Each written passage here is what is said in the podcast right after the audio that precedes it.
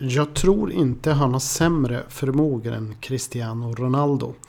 Det är lite fritt översatt men orden kommer faktiskt från Vicente del Bosque. Den legendariska Real Madrid-spelaren och även lika legendariskt Real Madrid-tränare och Spaniens mästerlige för detta förbundskapten. Men det var fler som höll honom högt. Landslagskompisen till exempel Peter Reed jämförde honom med Ronaldinho. Personligen känner jag vissa likheter med hur Arsenal och Everton-fans nostalgiskt beskriver Anders Limpar. Med förmågan att nästan sväva fram över plan med full kontroll på bollen och ingen annan hinner med. Jag pratar givetvis om Laurie Cunningham.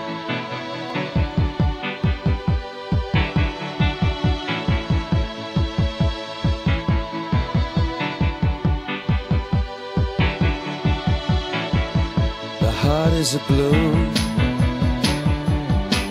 Shoots up through the stony ground. There's no room. No space to rent in this town. You're out of luck. And the reason that you had to care The traffic is stuck. And you're not moving anywhere. You thought you found a friend take you out of this place. Someone you can lend a hand in return for grace. It's a beautiful day. Sky falls, you feel like it's a beautiful day. To let it get away on the road. Först trodde jag att han sa fel. I förra podden hade jag förmånen att prata om Wimbledon Football Club och AFC Wimbledon med kännaren Henrik Persson. Och vid ett par tillfällen nämnde han Laurie Cunningham och att han dessutom var med i fa Cup-finalen 1988 för Wimbledon Football Club. Äh, jag tänkte inte mer på det utan utgick ifrån att han sa fel när han egentligen menade backen Kenny Cunningham. Och vi hade ju massor av punkter att eh, snacka oss igenom så jag sa liksom ingenting. Men det, det gnagde lite, det ska jag erkänna. Jag kunde inte riktigt släppa det. Och sen så kommer jag ju att tänka på att Kenny Cunningham spelade ju inte fa Cup-finalen 1988. Han anlände ju faktiskt senare på 90-talet. Laurie Cunningham. Kan det vara så? Eleganten som flöt fram över plan med en lätthet och bollkontroll som sällan skådats i brittisk fotboll. Han som slog igenom i Leighton Orient, gjorde megasuccé i West Bromwich Albion och sedan också spelade för Real Madrid med stor succé som resultat. Spelaren som föredrog dans och snygga kläder före fotboll. Tyst och mjuk i sitt sätt och framtoning. Inte fan kan man han ha spelat för Wimbledons The Crazy Gang. Där man hade svårt för det som inte gillade klassisk manlig banter och ansåg att sammanhållning handlade om öl och gemensamt trash talk. Om jag överdriver något. Där till exempel John Fashionow till slut ledsnade på lagkamraten Laurie Sanchez och gav honom en smärtsam karatelektion. Eftersom Sanchez faktiskt inte var så förtjust i det där med trash talk och kanske även var lite intellektuellt lagd. Inte kan väl Laurie Cunningham ha spelat med dem? Det är inget fel på Wimbledon FC. Det var extremt starka karaktärer med en fantastisk sammanhållning. Men Laurie Cunningham, det är ju ungefär som deras motsats. Men men, man ska inte ifrågasätta kännare som Henrik Persson för mycket riktigt. Laurie Cunningham gjorde sex ligamatcher för The Crazy Gang och hoppade in som avbytare i fa Cup-finalen 1988 mot på den tiden så överlägsna Liverpool Football Club. Som knappt trodde sina ögon då de insåg att Cunningham fanns med i laguppställningen. Inte minst vänsteryttern John Barnes som sannolikt ser en av hans stora förebilder sitta där på bänken. Och skojade lite om hur de inte fick ihop det. De gick och grubblade på det där. Och John Barnes konstaterade bara Laurie Cunningham i Wimbledon och gick och funderade och grubblade och sprang omkring på plan och Oops, där gjorde visst Wimbledon mål. En match som eh, de också vann. Visst, han skojade lite grann John Barnes. Men Wimbledon vann ju den cupfinalen och Liverpool och John Barnes var mäkta förvånade. Det handlade dock om en stjärna märkt av svåra skador vid den här tidpunkten. Och som då försökte återuppväcka en karriär som lovat så mycket. Och som ganska så snart faktiskt skulle sluta i tragedi. Ni lyssnar på Old School Football Podcast. Jag heter Per Malmqvist Stolt och idag hyllar vi en av fotbollens största eleganter, Laurie Cunningham.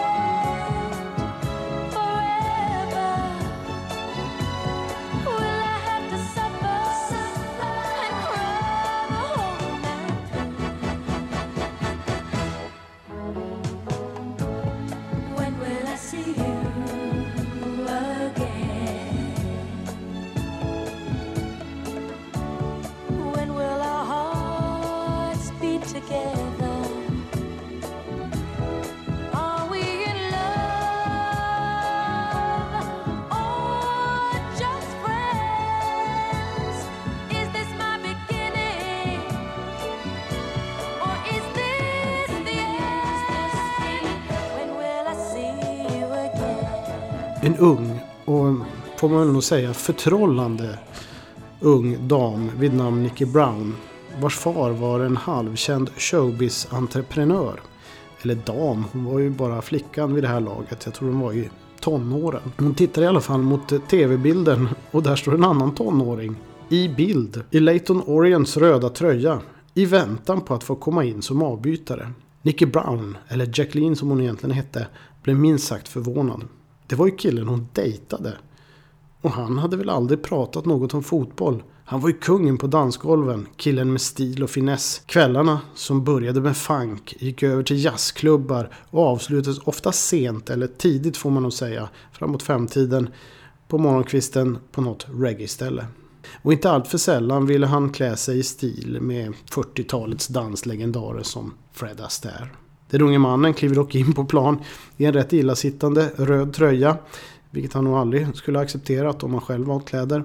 Och så börjar han sväva fram över plan och gör dessutom ett mål. Förhållandet mellan Brown och Cunningham höll i sig och de blev rätt kända i klubbsvängen. Faktum var att det höll i sig ända tills en bit in under Madrid-tiden. Och de dansade sig igenom nätterna där i London när de var unga. Och Cunningham fick ihop eh, faktiskt extra pengar genom att vinna danstävlingar. Och fick också erbjudande från ballettskolor. Och det här var pengar som han var i behov av eftersom han var tvungen att täcka upp för alla böter han fick när han alltid tycktes vara sen till träningarna. Och allt som hörde fotbollen till var egentligen någonting som Cunningham inte var sådär intresserad av. Han hade en unik gåva för det. Men han gillade nog aldrig själva livet som fotbollsspelare. Cunningham skrev på för Leighton Orient på en måndag.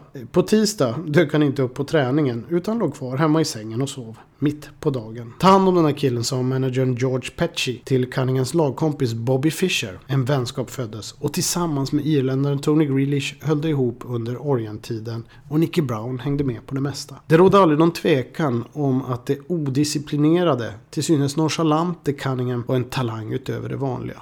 Karriären borde väl ha varit utstakad egentligen, men det var ett oundvikligt faktum som gjorde allt så mycket svårare.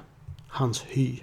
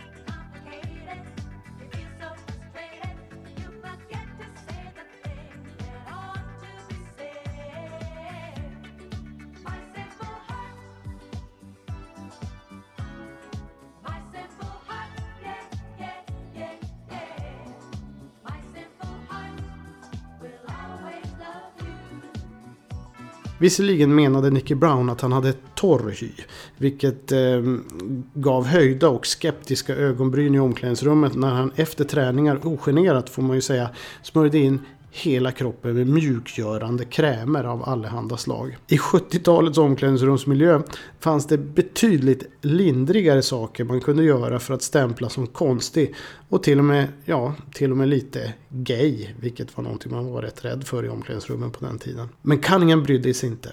Sånt fäste inte på honom. Lagkamraterna kom aldrig riktigt underfund om vem han egentligen var. Och det här gamla gardet med den gamla typen av regler, det fanns en clash mellan dem. Elegans, nonchalans, rätt tyst var han. Han gjorde som han ville, när han ville. Umgicks inte på det där klassiska viset som man gjorde på den tiden. Och deltog aldrig egentligen i själva sammanhållningen. Cunningham stack ut. Men han var helt enkelt bara så satans bra. Men hyn var ett problem.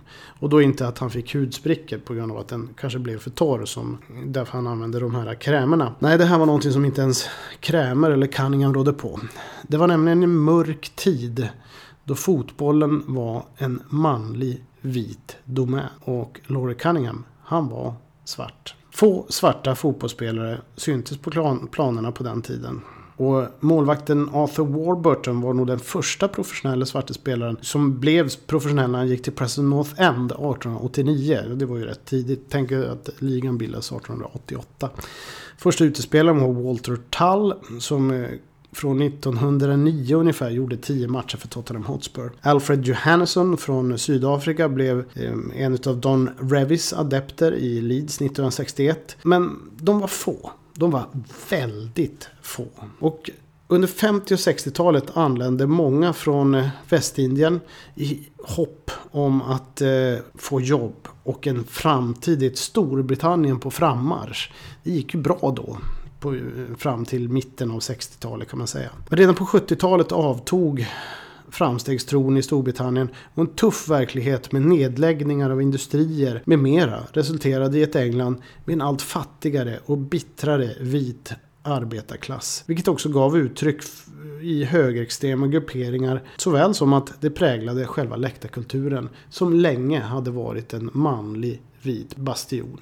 Det var ju först eh, egentligen i slutet på 60-talet och i början på 70-talet som West Ham United fick fram tre svarta spelare. Vilka faktiskt gjorde eh, någon eller några matcher tillsammans i början av 70-talet. Det mest kända var nog Clyde Best av de tre. Men därefter kom då The Three Degrees, alltså Laurie Cunningham och centern Cyril Regis och högerbacken Brandon Butson. Under 70-talet andra hälft kan man väl säga. Tillsammans med Nottingham Forest, Viv Anderson, högerbacken i Forest. Lite i svallvågorna får man säga eh, efter Muhammad Ali försvarat sin titel i tungviktsboxning mot George Foreman 1974 i en så kallad Rumble in the Jungle som var extremt omskrivet då.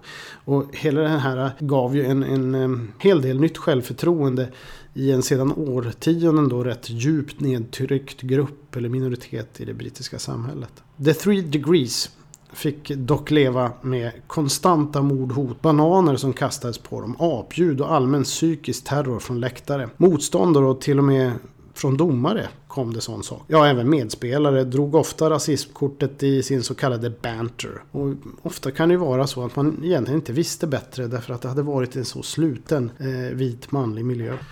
Men otaliga är de skildringar som snarare låter som möten med lynchmobbar om när svarta spelare anlände till arenor och matcher. Det var ett oerhört ok som unga män som Cunningham bar på men som också öppnade upp för nya generationer vilka skulle förgylla fotbollsvärlden senare. Så Laura Cunningham, Brandon Butson, Cyril Regis, Viv Anderson, ja, Clyde Best och så vidare. De eh, banade väg. The Th- Three Degrees fick namnet efter en då extremt populär trio av eh, tre unga tjejer.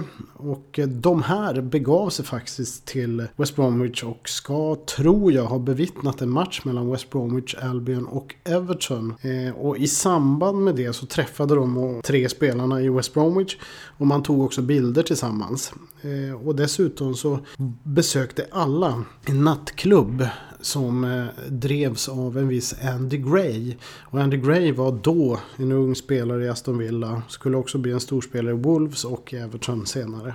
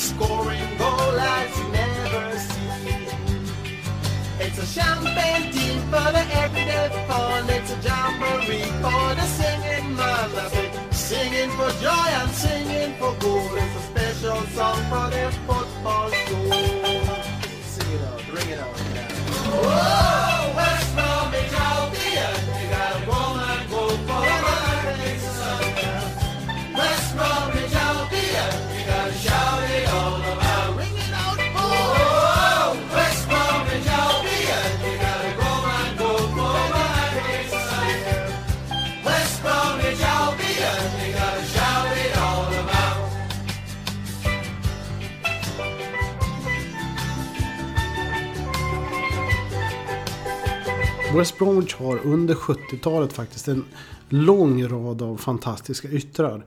Skotten Willie Johnston, om vilken det finns fler historier än han gjorde matcher kanske. Det var en oerhört temperamentsfull herre som hittade på en massa konstigheter med jämna mellanrum. Och eh, han gjorde ju faktiskt rätt många matcher också för, för West Bromwich. Bland annat eh, en historia som går om honom är att han har faktiskt köpt ett växthus i samband med att han vid hörnläggande på The Hawthorns under några matcher förhandlat med en av fansen på läktaren. Undan för undan fick han ner priset och till slut slog han till och hade sig ett växthus. Efter Cunningham eh, anlände också en viss Peter Barnes, också en magisk ytter som likt sina föregångare Cunningham och Johnston var lite eljest om man säger så. Jag har faktiskt skrivit en artikel om just eh, Peter Barnes eh, på Svenska fans. Jag kan lägga upp den på Facebook-sidan också och länka till den om ni vill läsa mer om honom. 1975-76 tog sig West Bromwich tillbaka i högsta divisionen och 1976-77 tog man sig till semifinal i FA-cupen där Ipswich Town blev för svåra. De vann sedan också finalen mot eh,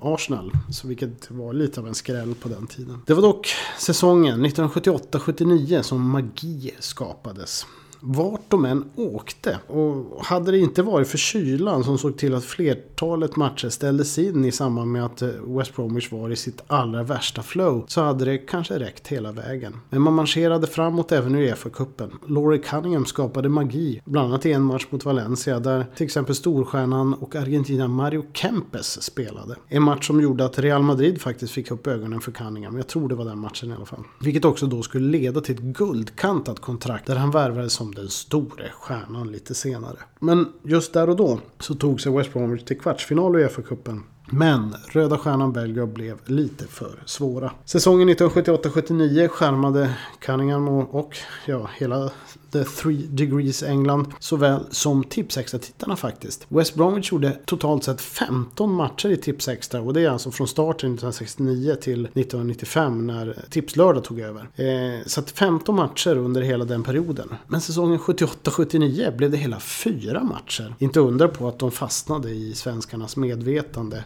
Och det finns nog många av de som såg West Bromwich under det här året. Jag tror att de sannolikt kan ha en bas bland sina fans just där. Det var ett West Bromwich som kryllade av fina spelare. Rutinerade Tony Godden i mål. Den lovade landslagsbacken Derek Statham ute till vänster. Fantastisk vänsterback. Brennan Butson så, såklart till höger, en av the three degrees. Och så hade de det rutinerade mittbacksparet John Weil och Alistair Robertson i mitten. Det här var inga, inga snälla killar. På mitten spelade Len Cantello tillsammans med en evigt djupledslöpande Tony Bomber Brown. En legendar i West Bromwich som hade varit med ända sedan 60-talet. Och även spelat tillsammans med den legendariske, lika legendariske centerforwarden Jeff Astle som avgjorde FA-cupfinalen 1968 till West Bromwich fördel i en match mot eh, faktiskt Everton. Unge Brian Robson spelade också där på mitten av mittfältet. Och han skulle bli en av Englands främsta mittfältare genom alla tider. Kanske framförallt i Manchester United. Den gick för helt ofattbar. Jag tror det var 1,5 miljoner pund 1981. Och så Laurie Cunningham ute på kanten till vänster. Cyril Regis, den unge, starke centerforwarden, också en av the three degrees. Längst fram tillsammans med skotten Ally Brown. I makalös uppställning egentligen. Först ut faktiskt i Tipsextra var ett möte med Aston Villa den 25 november 1978. Tony Bomber Brown gav West Bromwich ledningen på straff i första halvlek. Men Villa kvitterade via Allen Evans i en fight som faktiskt slutade 1-1. Den 16 december besöktes Molineux Ground, ärkerivalen Wolves. West Bromwich cruisade genom matchen och vann med 3-0. Återigen nätade Bomber Brown, men även den skotska anfallaren då, Ali Brown. Och han gjorde två mål. Den allra bästa Tipsextra-matchen genom tiderna faktiskt, den har blivit utnämnd till det. Spelas den 30 december 1978 på Old Trafford, där West Bromwich vann över Manchester United med hela 5-3. Bomber Brown, Tony Bomber Brown, nätade två gånger. Len Cantello, Cyril Regis och Laurie Cunningham satte en vardera. Jag kommer att lägga upp den här matchen på Facebook-sidan så ni kan gå in och titta. Det är en makalös underhållning. Cunningham var elektrisk. En match som dessutom kommenteras av Arne Hägerfors, vilket för övrigt, han gick för övrigt under namnet Alexander Lukas bland de övriga kommentatorerna, då han ofta var på plats när de bästa matcherna gick av stapeln. Den 25, 24 februari förlåt, 1979 förlorade man dock hemma mot Leeds United med 1-2. Som vanligt nätade Tony Bomber Brown, men tack vare två mål av Leeds-yttern eh, Arthur Graham kunde inte Tipsextra-säsongen krönas med ännu en klassiker. Och allt det här var lett av managern Ron Atkinson. Den jovialiske mannen med det extremt goda självförtroendet. Vilket sedermera ledde till att han lämnade för Manchester United. Dit han också tog med sig Brian Robson. Såväl som en ung Remy Moses. Remy Moses slog igenom strax efter. Eh, när eh, Laurie Cunningham till exempel hade lämnat. Och eh, då kom ju också Peter Barnes in i laget.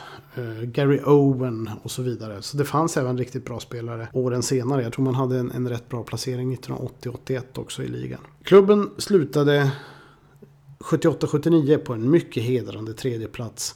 Och eh, det var ju efter överlägsna segrarna Liverpool och tvåan Nottingham Forest som ju då skulle vinna Europacupen samma säsong. Alltså 1979 i final mot Malmö FF. Då vann även 1980 i final mot Hamburger Sportverein. Men först skulle Cunningham lämna för Real Madrid Eh, senare 1979 efter säsongen. Där han också blev mäkta populär. Redan under första säsongen var han tongivande i en liga och cupdubbel. Men å andra sidan hade han också kostat klubben 950 000 pund. En då mycket ansenlig summa. Tyvärr fick han ingen plats i Englands EM-trupp 1980. Där England totalt misslyckades för övrigt. Och överhuvudtaget blev det bara sex A-landskamper. Sannolikt eftersom Cunningham idag är en spelartyp som alla klubbar skulle älska. Men i det engelska landslaget och faktiskt mycket i klubbarna i engelska ligan på den tiden hade just denna typ av spelare svårt att ta plats i ett 4-4-2 där alla på mittfältet var tvungna att jobba stenhårt och var tvungen att ha defensivt starka förmågor. Det var lite svårt för de riktiga lirarna att finna sin plats och sitt värde på den här tiden. Viv Anderson blev förvisso den första svarta spelaren i det engelska landslaget. Men Cunningham blev den första svarta spelaren någonsin att bära den engelska landslagströjan. Han gjorde sin första u landskamp den 27 april 1977 mot Skottland. Och givetvis gjorde han mål. Skador satte dock stopp för karriären i början av 80-talet. Eh, eller när det började gå mot 80-talets mitt. Och det gick sakta utför. 1984 lämnade han Real Madrid och förde därefter en tillvaro där han aldrig blev särskilt långvarig i någon klubb. Atkinson gav honom en ny chans i Manchester United där han var nära att få spela en fa Cup-final men det ville sig inte. Därefter Wimbledon Football Club med vilka han faktiskt tog hem fa Cup-bucklan men Spanien lockade. Och han var ju dessutom eh, gift tror jag med en eh, tjej från Spanien och de hade barn tillsammans också. Och Raye Vallecano hade precis tagit sig upp från andra divisionen och Cunningham skrev på. Kanske, kanske skulle karriären få en liten nytändning. Men en tidig morgon, den 15 juli 1989, omkommer Laurie Cunningham, 33 år gammal, i en bilolycka. Ofattbart. Men arvet till dagens fotboll är för evigt. Han gjorde skillnad. Inte bara för svarta spelare, utan också för att han var en så unik begåvning under en tid där begåvningar inte riktigt uppskattades. Men det gick liksom inte att inte uppskatta Laurie Cunningham. Och jag, jag, jag skulle så gärna nu bara tipsa er om att gå in på YouTube, se denne Cunningham flyta fram över plan. Eh, och jag tror att ni kommer att känna igen er i de kanske allra vassaste spelarna i dagens fotboll. De som vi avgudar som allra mest. Jag hoppas återkomma till Cunningham och The Three Degrees och till West Bromwich på 70-talet och spelare som bröt ny mark framöver. Det här är en viktig del av den engelska fotbollshistorien och idag blev det blott en liten smakbit för det vi har plats med här på Old School. Men det här är ett ämne som jag kommer återkomma till och Laurie Cunningham är en av mina absoluta favoriter. Det är en av de här äh, lirarna. De som aldrig riktigt blev fullt förstådda. Men samtidigt kanske så geniala så att det inte gick att bli helt förstådd. Old School Football. I väntan på lördag. Skål på er.